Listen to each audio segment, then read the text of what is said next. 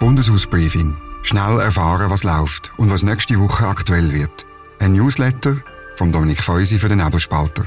Jeden Freitag im Postfach und als Podcast. Willkommen zum Bundeshausbriefing Nummer 32 vom 24. November 2023.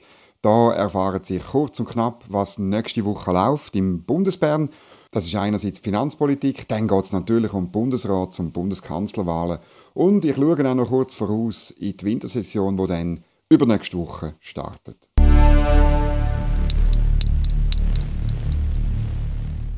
Das gibt's reden. Die SP-Frauen haben am Mittwoch gegen den Abbau von Kampagnen gegen Gewalt an Frauen protestiert. Das Finanzdepartement hat kurz darauf klargestellt, es gibt keinen Abbau, sondern bloß keinen Ausbau. Der Streit ist symptomatisch für die neue, irgendwie auch die alte Auseinandersetzung über die Finanzpolitik. Das Bundesbudget weist zurzeit nämlich ein strukturelles Defizit von 1,2 Milliarden auf. Es könnte in den nächsten Jahren bis auf 2 bis 3 Milliarden wachsen. Der Bundesrat will dem entgegenwirken. Er sieht zwar immer noch steigende Einnahmen voraus, aber die Ausgaben sollen weniger wachsen als die Einnahmen. So will man das Defizit wegbringen. Für die SP ist das aber bereits Sparen. Für die Bürgerlichen höchstens weniger zusätzlich ausgeben. Und genau um das geht's. Ähnliches dürfte sich in der Wintersession schon mit dem Budget 2024 abspielen. Weil die Mehrheit der Finanzkommission will bei der Landwirtschaft und bei der Armee nicht sparen, dafür im Asylbereich. Die SP lehnt das ab und will, ähnlich wie die Kollegen in Deutschland, halt Schuldenbremse umgehen. Das suffisante Zitat aus dem Finanzdepartement nach den Behauptungen der SP-Frauen und der Tamara Funicello war, es steht dem zuständigen Departement des Innern frei, im eigenen Budget durch Umpriorisierungen oder Kompensationen Mittel frei zu machen, um eine solche Kampagne zu finanzieren. Zitat Ende. Oder kurz zusammengefasst, schaut doch selber, woher das Geld soll kommen. Der Kontext Departement haben einen zusätzlichen Mittelbedarf von einer Milliarde Franken bis 2026 geltend gemacht. Der Bundesrat hat nur 30 Prozent von dem Bedarf bewilligt am Mittwoch. Meine Beurteilung. Nötig tut eigentlich eine generelle Aufgabenüberprüfung vom Bund. Präventionskampagnen sind Privatsachen. Wenn sie privat finanziert werden müssten, dann würden sie auch nur dann lanciert, wenn sie auch etwas bewirken.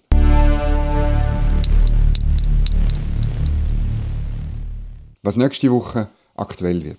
Ich habe ein ein Problem, weil vor der Wintersession, die am 4. September startet, gibt es keine Kommissionssitzungen und offenbar ist auch an der Bundesratssitzung jetzt nichts Spektakuläres vorgesehen. Darum ganz kurz die wichtigsten Themen der Session einmal vorweg. Natürlich Bundesratswahlen und Wahl vom Bundeskanzler am 13. Dezember. Dann, ich habe es erwähnt, der Voranschlag für das nächste Jahr und der Finanzplan für das Folgejahr. Dann gibt es eine außerordentliche Session zur Asylpraxis von der Bundesrätin Elisabeth Bohm-Schneider am 19. Dezember. Zwei Umweltinitiativen von Links-Grün kommen in den Rat, nämlich die Landschaftsinitiativen im Nationalrat und Biodiversitätsinitiativen in Ständerat. Und dann geht es auch noch ums Hamas-Verbot. Schauen wir die Wahl vom Bundeskanzler ein bisschen genauer an. Der Bundeskanzler Walter Thurnherr der hat im Sommer angekündigt, dass er nach acht Jahren nicht mehr zur Wahl antritt. Bis jetzt gibt es drei Kandidaten. Der Vizekanzler Viktor Rossi, der ist grünliberal. Nathalie Guma, SVP, derzeitige Generalsekretärin vom Bundesrat Guy Parmelin. Und der Gabriel Lüchinger, heute Botschafter und Chef der Abteilung Internationale Sicherheit im EDA. Die Bundeskanzlei ist eigentlich gemäß Bundesverfassung nur eine allgemeine Stabstelle des Bundesrates. Unter den letzten beiden Bundeskanzler, beide aus der Mitte, hat man aber die Bundeskanzlei riesig ausgebaut. Beim Amtsantritt von Walter Thunherr sind es 213 Vollzeitstellen jetzt sind es 310. Departement klagen über Übergriff auf Kommunikation bei ihren Dossiers, sowohl bei Bundesratssitzungen wie bei Volksabstimmungen.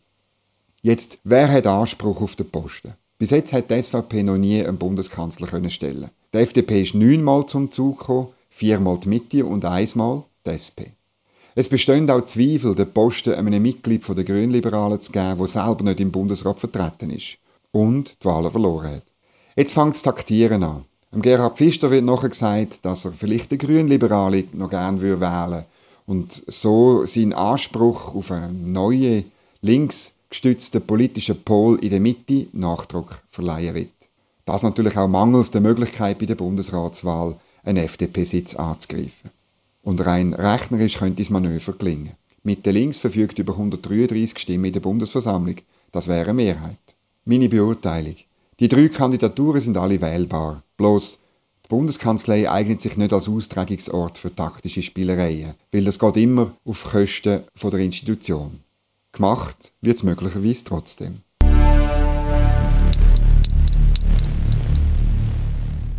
Hat Ihnen das Bundeshausbriefing gefallen? Dann empfehlen Sie es weiter. Schicken Sie äh, den Link, wo Sie jetzt gelost haben, an interessierte Bekannte. Und tun Sie die schriftliche Variante vom Bundeshausbriefing abonnieren.